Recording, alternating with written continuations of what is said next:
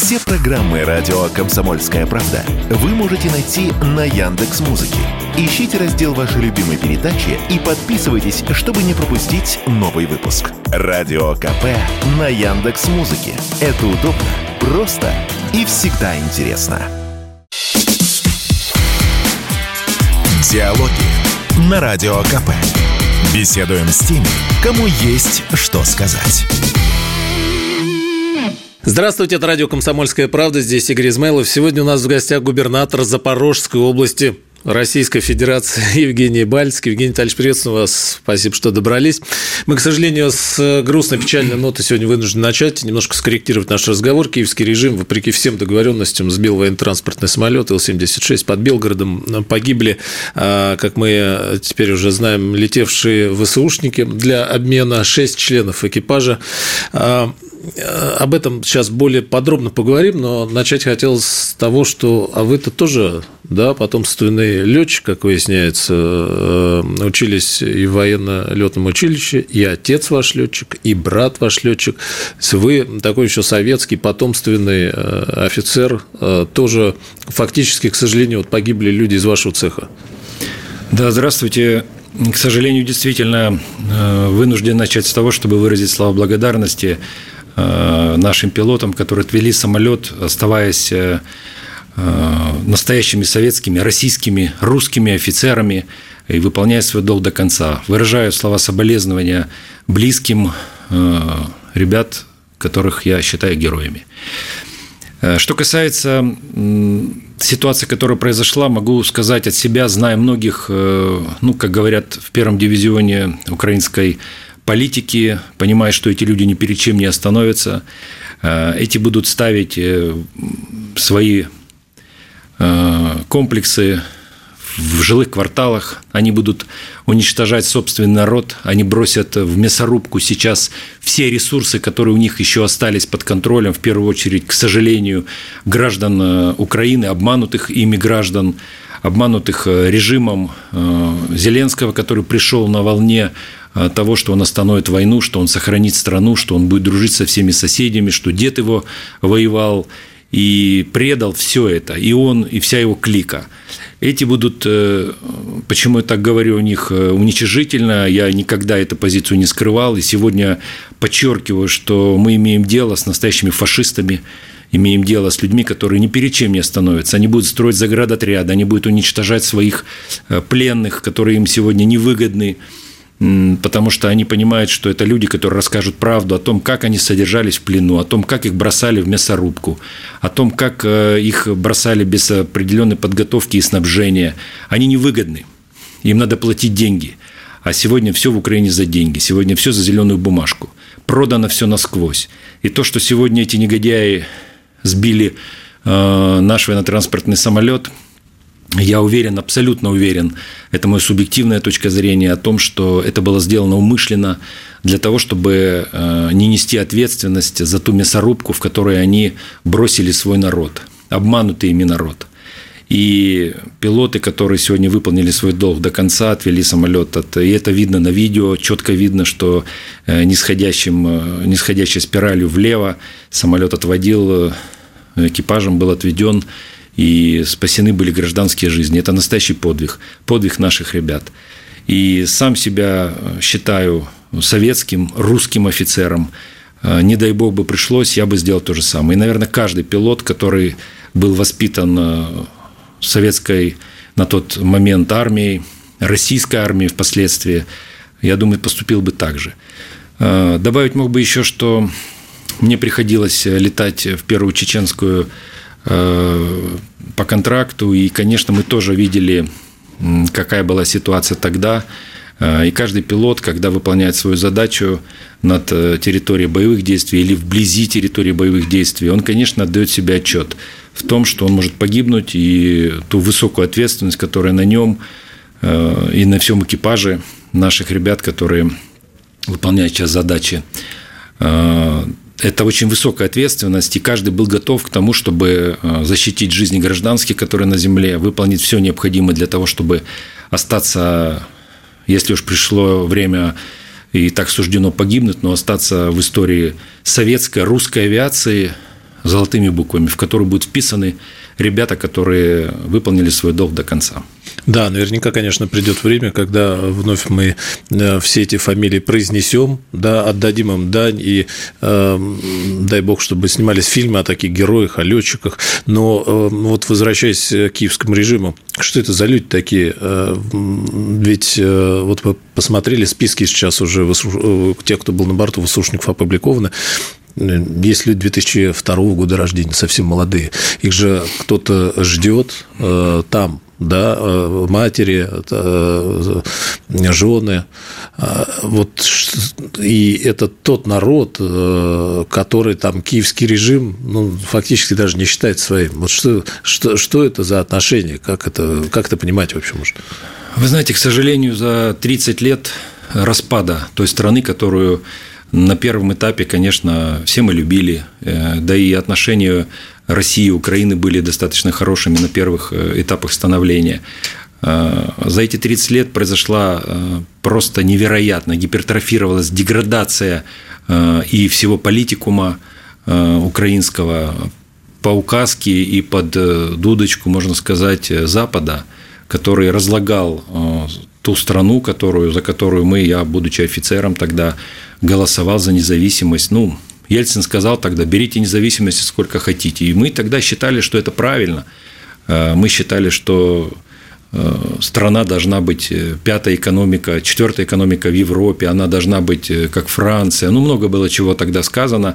Но впоследствии в вертикальные ряды в правящие элиты все попадали люди, в основном это люди были заряжены на бандеровскую э, идеологию, то худшее, что было в Украине, что взял тогда Запад за основу модели, на которой строилось все государство. А мы знаем, что бандеровцы – это э, условно люди, это существа, которые э, в угоду своим только им понятным целям, той только им понятной Украины положат все, что угодно, особенно чужие жизни – особенно чужие жизни. Мы это видели на Майдане, мы это видели в Одессе, мы видели это по расстрелам в Харькове, по тому э, чудовищному отношению к Донецку, который они называли своим, но в то же время бомбили из самолетов и 155-м калибром, уничтожали просто практически жилые кварталы. Поэтому, продолжают это делать по сей день. Да, поэтому бандеровщина, чтобы мы правильно понимали, которая сегодня за эти годы проникла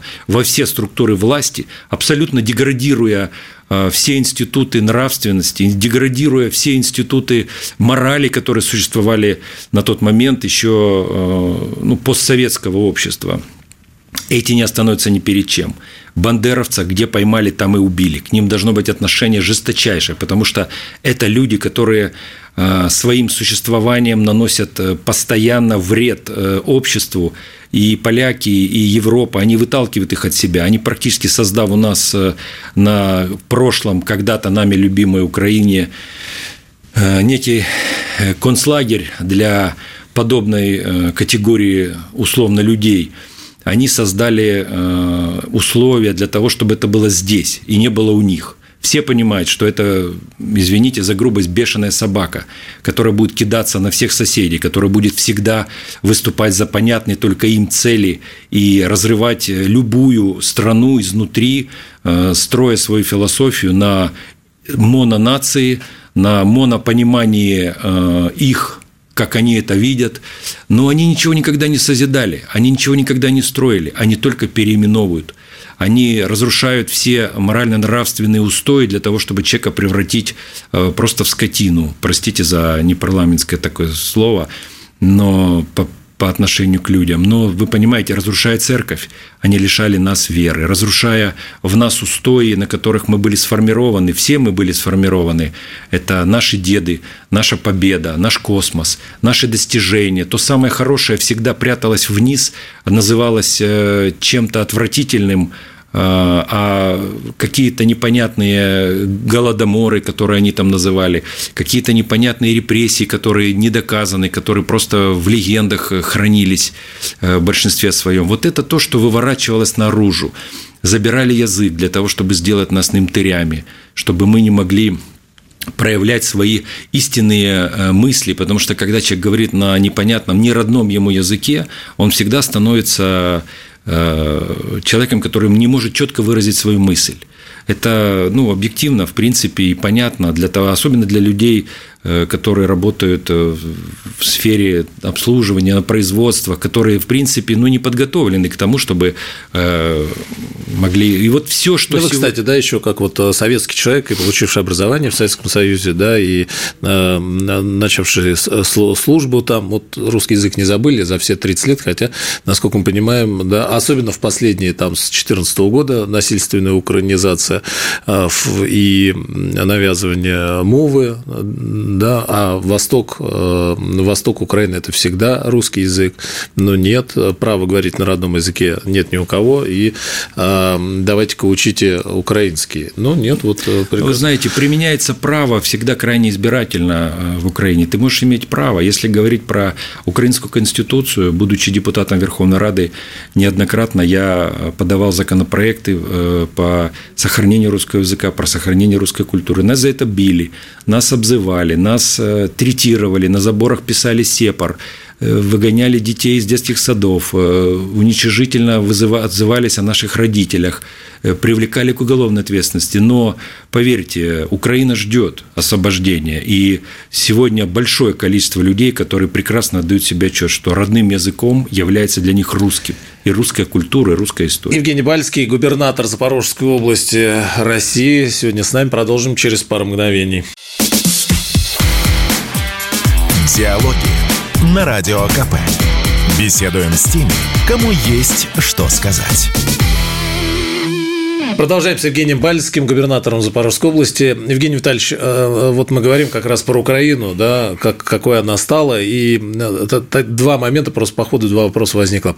А, вы можете сравнивать, когда был там Единый Советский Союз, и внутри была Украинская э, социалистическая республика, вы наверняка ездили, да, и, и по Украине, и здесь по России. В чем были принципиальные различия? И сейчас в чем их, если такой контраст провести? Вы знаете, вначале могу, может быть, непопулярное будет э, выражение, но вначале могу сказать, что Украина после развала Советского Союза стартанула э, достаточно неплохо.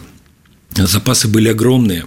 Страна была восстановлена после Великой Отечественной войны, была восстановлена после прохода двух армий, после оккупации фашистской, э, восстановлена всем Советским Союзом. Это был огромный задел, который позволял Украине на тот момент ну, прям вот очень хорошо пойти. И законы были нормальные, и, в принципе, э, убеждения вот первые 5-7 лет э, было достаточно неплохо. Потом, когда за нас взялись плотно британцы, когда за Украину взялись плотно э, американцы, Запад, в принципе, и начали проникать и создавать институции разного характера, которые позволяли прохождению во власть только убежденных э, украинцев, так называемых. Они их называли титульной нацией.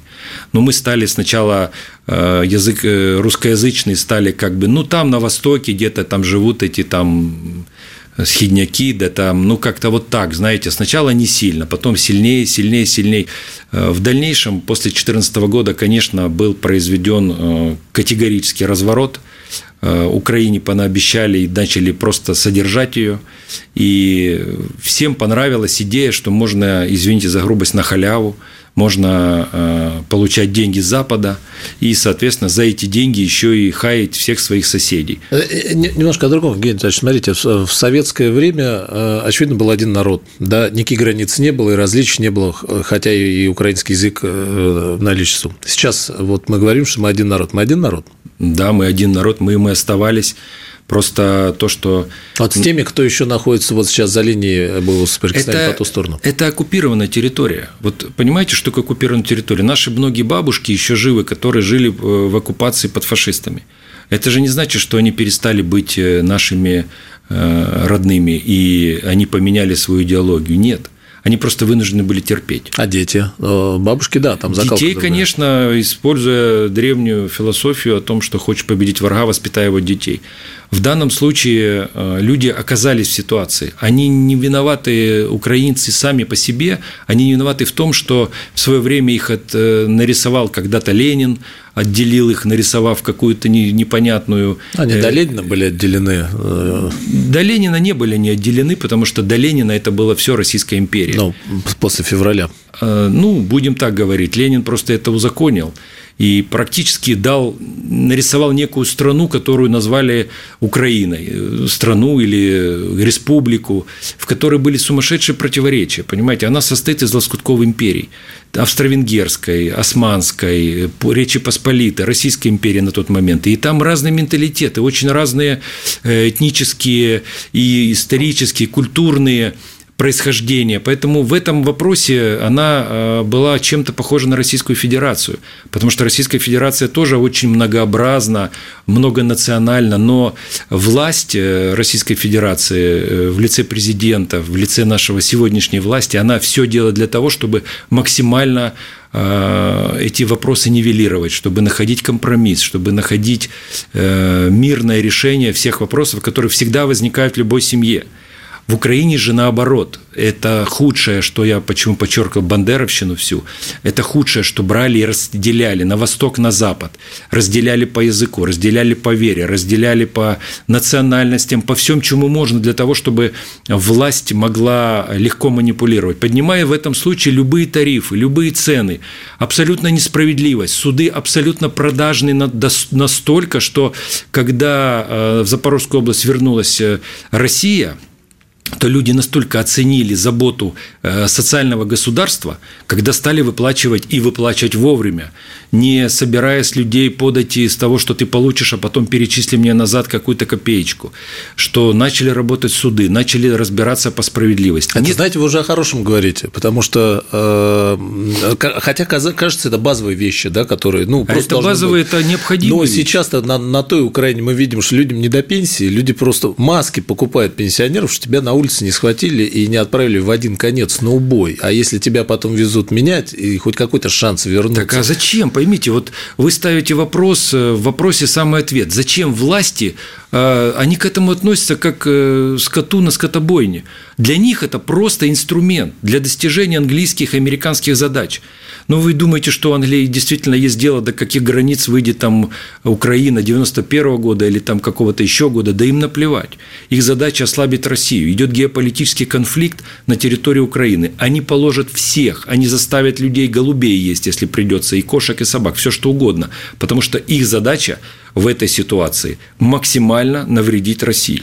А и... Э, летевшие пленные, на ваш взгляд, вот, э, коль уж мы говорим о народе, это, э, это бандеровцы убежденные, заряженные? Или вот в, с кем мы сегодня имеем дело? Убежденные, заряженные, уже выкашенные в земле, наконец? Или это вот те, те парни, которых хватает на улице и которые не смогли по каким-то причинам бедные, или там возможность не было сбежать, уехать, каким-то образом спрятаться? Вот кто, кто сегодня летел в самолете? Я думаю, что в основном это были действительно обманутые режимом люди, потому что сдаются в плен, как правило, люди, э, или берут их в плен, или сдаются в плен, как, правильно, как правило, люди, которые находятся на передке.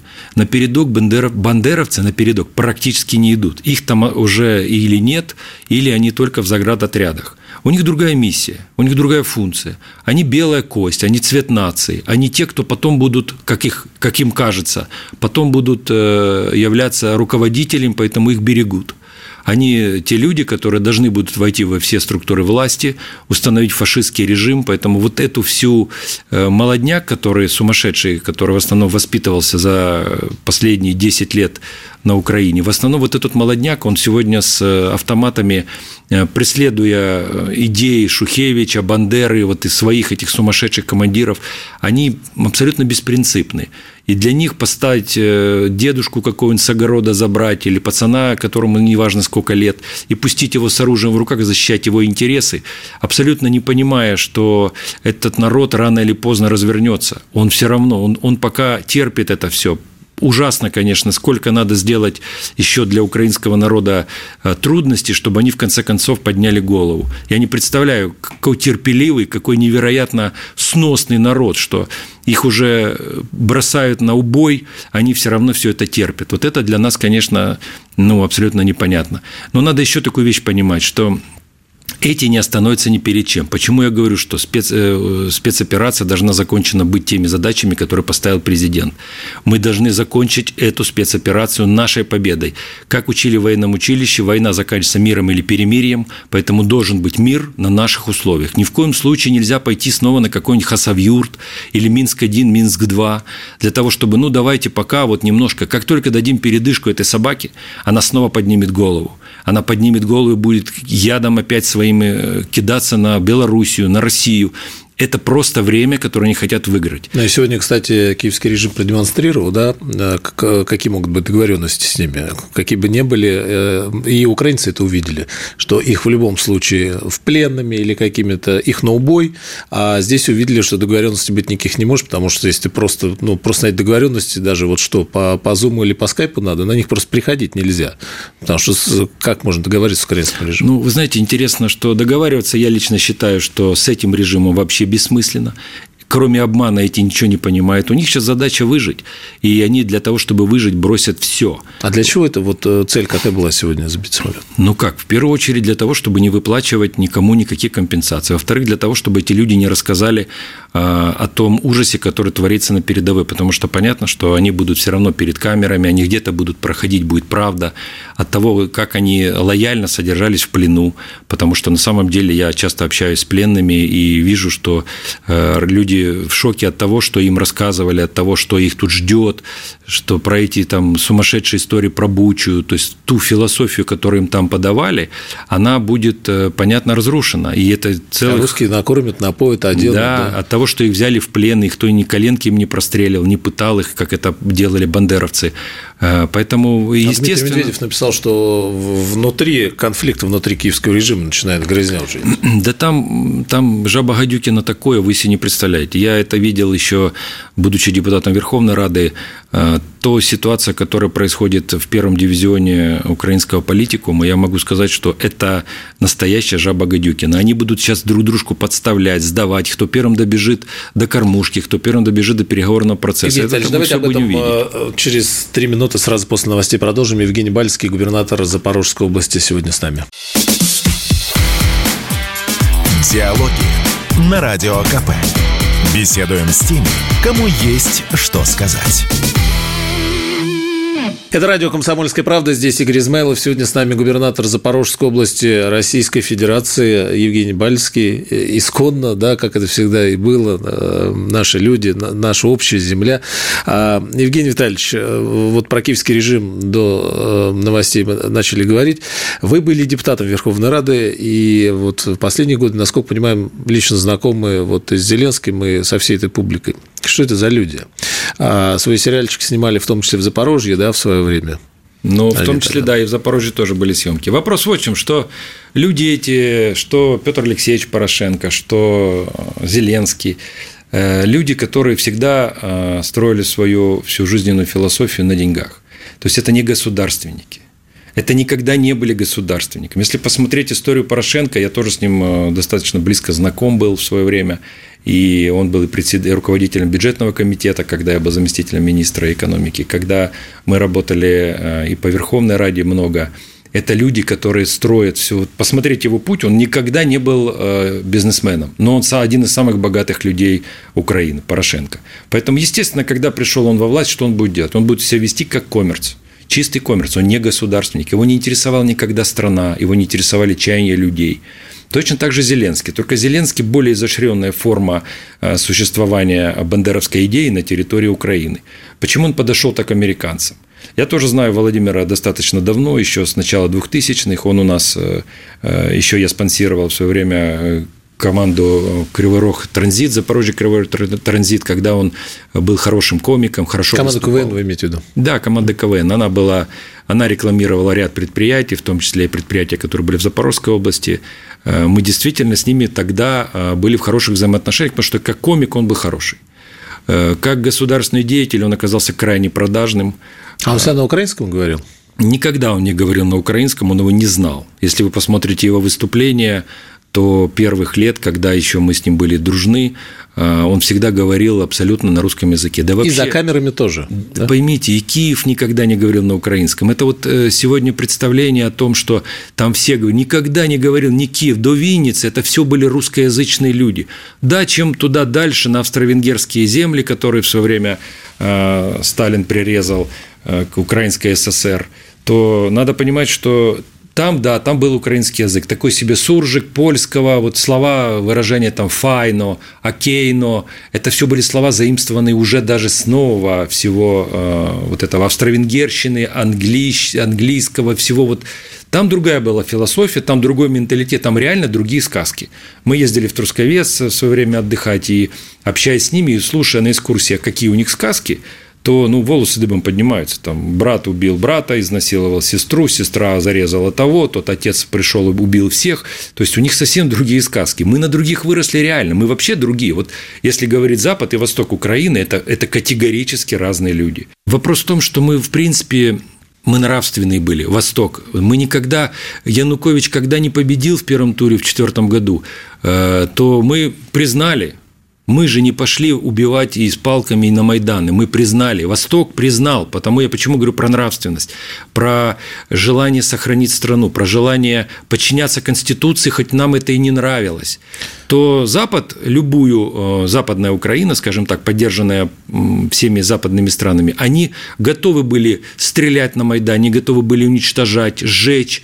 Пускай стране будет хуже, только чтобы мы снова воцарились во власти. А вот вы говорите, Зеленского с 2000 знаете, вот он, э, он что, западник, он все это поддерживал всегда? Никогда он не был западником. на Майдане. Он всегда был криворожским парнем. До 2014 года он был любим Украиной. У меня с ним были хорошие отношения. Э, могу привести один эксклюзивный пример, когда на одном из корпоративе Володя за, э, за определенную сумму выступал, но доплатив ему 30 тысяч евро, он выступал голым. Ну, это просто к чему говорю, что вы себе представили. Э, ну, это на месте решилось, да? Давай это прямо здесь, сейчас. конечно. Это все решается тридцаточку, он бы мог еще бы 30, мог бы еще и интимные услуги оказать. Это, в принципе... Это прям без... совсем, да, разделся? И... Да, совсем. Но эта сценка была, там ее, в принципе, часто показывали, когда проходит через рамку таможенника, здоровый парень, тут стоит у них там с 95-го квартала был Юзик, и он стоит как таможенник, Володя проходит раз, проходит два, его все время раздевают, раздевают, в конце концов доходит до нижнего белья, и а, рамка все продолжает звонить. Звонит и звонит и звонит. Ну и на этом обычно заканчивалось на его выступлениях в Украине, когда имеется в виду кино, этот э, палац Украина, где он часто выступал, и мы ходили на его выступления. А здесь, на этом корпоративе, за небольшую сумму денег он полностью разделся и по, похихикали и над этим. То есть, образно говоря, человек абсолютно без тормозов, человек абсолютно без каких-то нравственных ограничений с точки зрения своей э, работы работы, потому что это же работа. Комик – это тоже работа, которую надо делать хорошо. И он, кстати, неплохо делал фильмы, неплохо, в общем-то, поэтому был и любим Украиной. Он был любим, он снял хороший сериал, как неплохой продюсер. Но когда он пришел во власть, он снова начал гнаться за зеленой бумажкой. Он продал все, что было святое. За что платили, а Запад как раз за это и платил. Вот это он и продал. Продал дорого – но теперь ему надо жизнь свою сохранить. А он видит, что ну, там уже сотни тысяч просто погибло? Да, ну, плевать, которые поймите, смотрели его. Ну, вообще, ну, есть, вообще да? для него, ну, во-первых, э, я не хочу ни в коем случае тут национальную рознь, но он, в общем-то, этнический еврей. И он никогда не открещивался от этого, он проповедовал в многих своих сценках, он, в общем-то, говорил об этих вещах, он э, подчеркивал, что у него есть куда уехать. Это было, это не то, что я, я еще раз говорю, я абсолютно э, ко всем национальностям равно отношусь, но хочу, чтобы было понимание, что он, в принципе, этого не скрывал. Так же, как не скрывал Беня Коломойский, который тоже не это, как, так же, как не скрывал Порошенко, у которого первая фамилия Вальцман. Э, а они, в принципе, так и говорили, что да, у меня есть куда уехать. По большому счету, они рассматривали это как корм, как ситуацию, где надо просто заработать. Ваш телефон, наверное, остался. Ну, что бы ему сказали, если бы там была возможность что-то. Ну вот сейчас, вот как когда то все вот так остро. Да я, честно, не очень бы хотел вообще с ним разговаривать, но если бы что-то сказать, то пожелал бы ему... Сдаться. Да, остановиться и посмотреть на то, что он сотворил, и то, какими черными буквами его вся, весь его род, его семья его близкие, те, кто в него когда-то верил, те, кто за него голосовал, Э, впишут черными буквами в историю, потому что это уже не скрыть и не спрятать. Может, мы опять предложить 30 тысяч или сколько там надо? Я думаю, что это, кстати, хороший вариант. Не лишена идея смысла. Просто вопрос, кто больше насыпет. В Украине, к сожалению, все продажно. На дороге можно всегда купить полицейского. Если в Российской Федерации это как исключение – Э, из правил, то то, что мы видим, может быть, мы не все увидим, может, мы не все, конечно, еще знаем детали, но, по крайней мере, в Украине это абсолютная норма. Вот ты можешь нарушать, что хочешь, ты можешь ехать пьяным, ты всегда откупишься. Ты откупишься всегда в суде, ты можешь совершить преступление, не дай бог, конечно, но ты всегда можешь откупиться. И в этом несправедливость, в этом разница, дисперсия, огромная дисперсия между теми, кто во власти, и теми, кто находится за чертой этого круга, так называемого, белых людей. А вот к чему это заявление было об исконно украинских территориях, э, да, э, юг э, России, значит, что это, зачем? А это классическая его Зеленского. модель. Я вообще удивляюсь, что он только это сейчас заявил. Вообще, это классическая его модель ловить хайп ловить, попадать на первые страницы. Он это умеет грамотно делать. Ну, почему бы ему сейчас закон не издать о том, что там и Краснодар, и Камчатка, и там и Аляска, и куда? Его может понести под коксом куда угодно. Парень, который абсолютно э, без тормозов, главное, все время все в пиар, все в бабке, все на экраны телевизора, э, ручку пожал тебе Макрон, все, счастье состоялось, там Меркель тебя поцеловала, там дедушка Байден тебе что-нибудь там сказал э, за бытия. Неважно, в любом случае все время быть в хайпе все время быть в центре событий для того, чтобы это обсуждалось и перекрыть таким заявлением какую-нибудь очередную или кражу, как это было раньше, когда э, раскрылся э, кража по углю э, Роттердам плюс тогда сразу возникла ситуация другого характера. Там в день контрнаступления что-то там русские наступают, еще что-то. Всегда это перебивается. Значит, когда выходит подобная вещь, значит, или что-то хотят украсть, или протащить какой-нибудь закон, например, закон про мобилизацию. Всегда это делалось прикрышкой. Это белый шум, белый дым. Все прекрасно понимают, что сегодня ситуация совершенно не в пользу Украины на фронтах. Сегодня мы это видим очевидно, что Россия хоть и медленно, но она забирает свои родные исконные земли и свой народ. И это будет э, все равно состоится. Задача, которую поставил президент, мы выполним.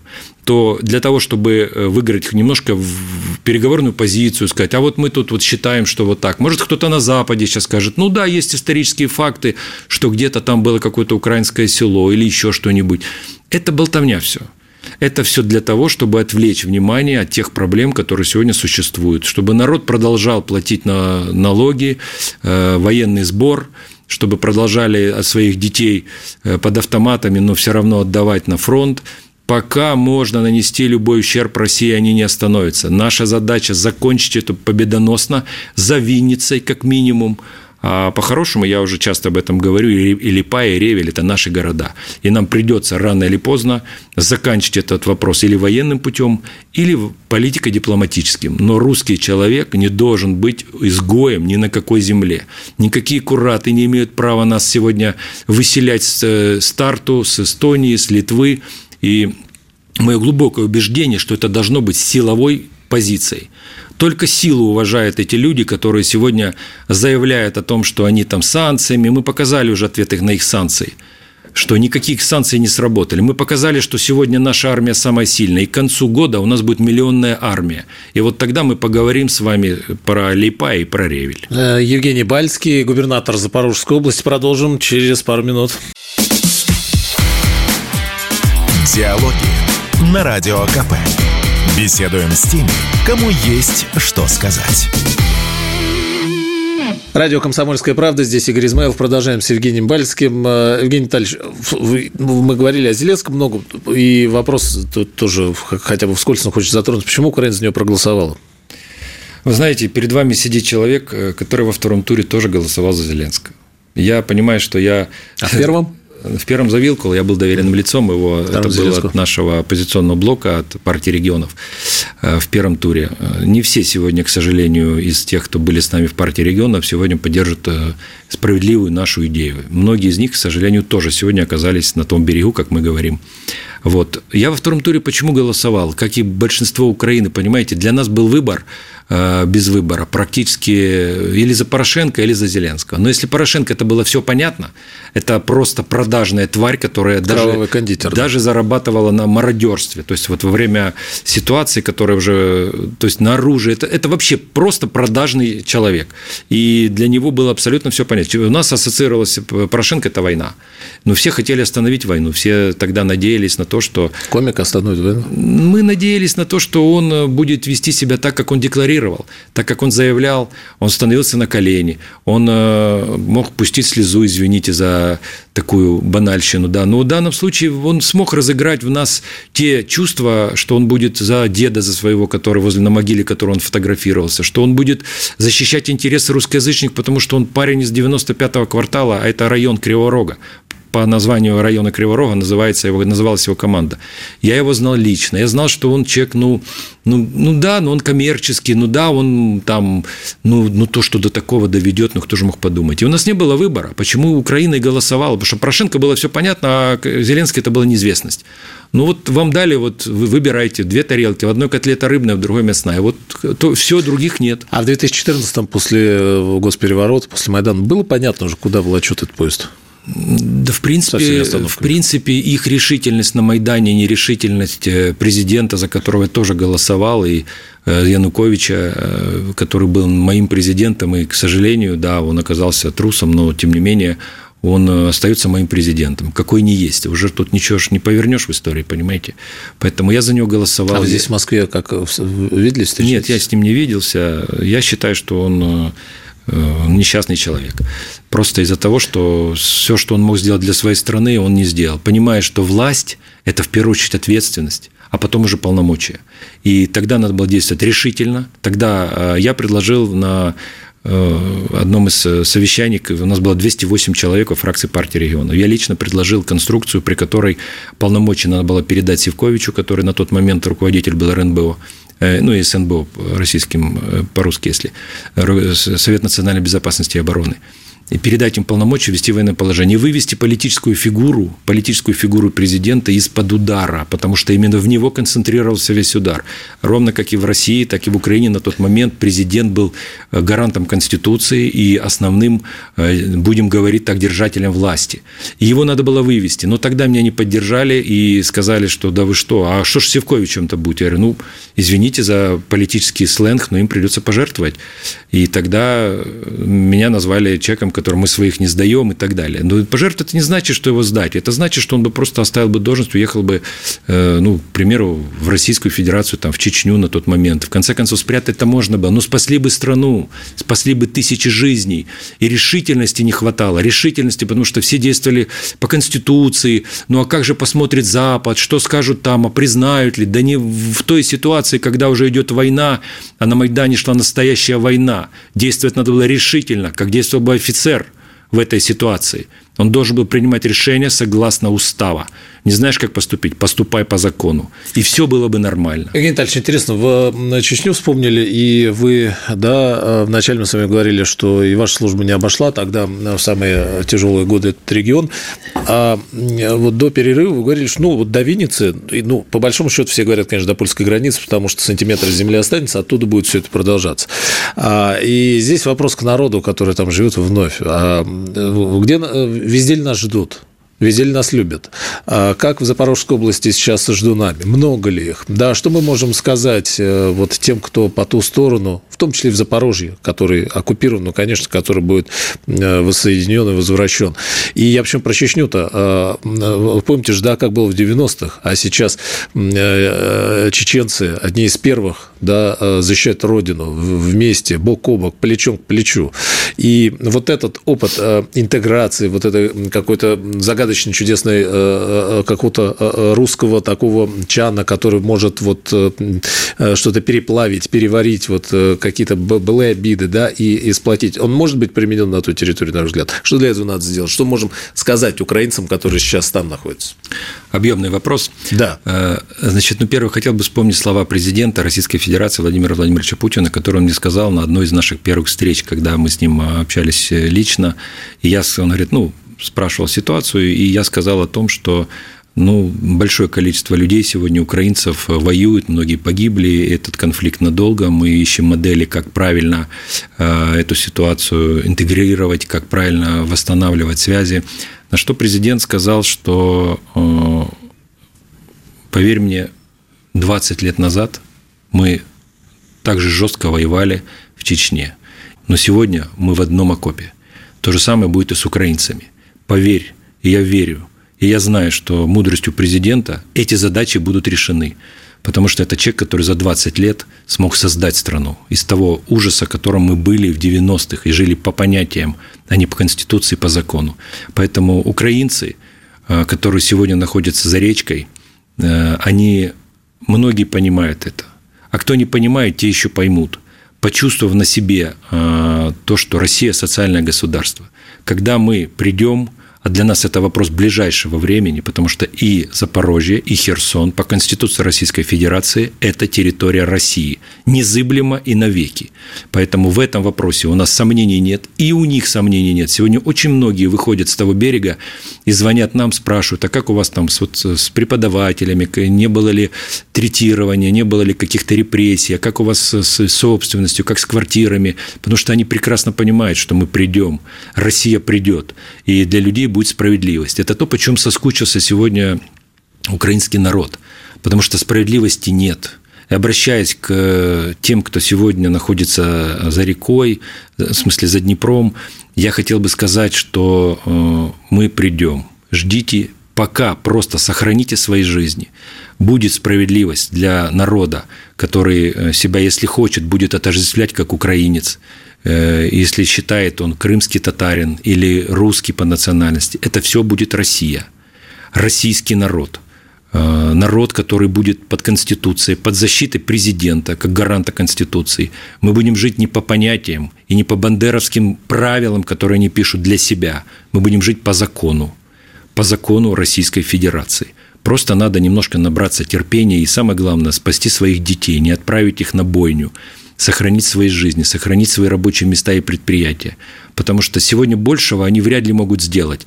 Выйти на Майдан, я не верю, что они это смогут сделать и пойти против э, э, Запада, который подавит не так, как Янукович, а подавит жестко, подавит э, силой оружия, тем самым, потому что им наплевать. Они не считают этих людей, в принципе, это карандашом написанные в списке для них люди.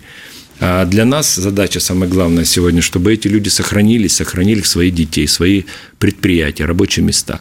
Мы не ставим задачу брать города крупные таким образом, как Мариуполь. Мы понимаем, что Потом очень много тратится сил, средств, человеческих жизней и на восстановление, на все остальное. Поэтому сегодня вся линия фронта и перемалывание всех украинских а, подразделений происходит на линии э, боестолкновения по той, которая она сейчас выстроена. К сожалению, там в большинстве своем э, инфраструктура разрушена, и тоже придется восстанавливать, но лучше пускай это закончится все на этой линии, нежели мы сейчас э, танковыми клиньями будем окружать города, в которых еще есть боевой потенциал э, бандеровской э, власти. А как вам кажется, падая вот эта бандеровская власть, начнет сама лупить по, по, по, 100%, по, по, по своим же городам? Сто процентов будет. По нашим городам. Посмотрите на Адольфа Алуизевича. Э, Шекельгрубера, который точно так же делал, когда дошло до того, что он миллион женщин призвал, Гитлер-Рюгент, Фолькштурм, все, что они могли стянуть и бросить для того, чтобы сохранить режим, не народ Германии на тот момент, а режим свой. Потому что народ Германии прекрасно и жил и в ГДР, и в том же ФРГ, которое мы э, были хоть и в разных лагерях, но в любом случае, но люди жили, развивались, рожали детей, любили друг друга.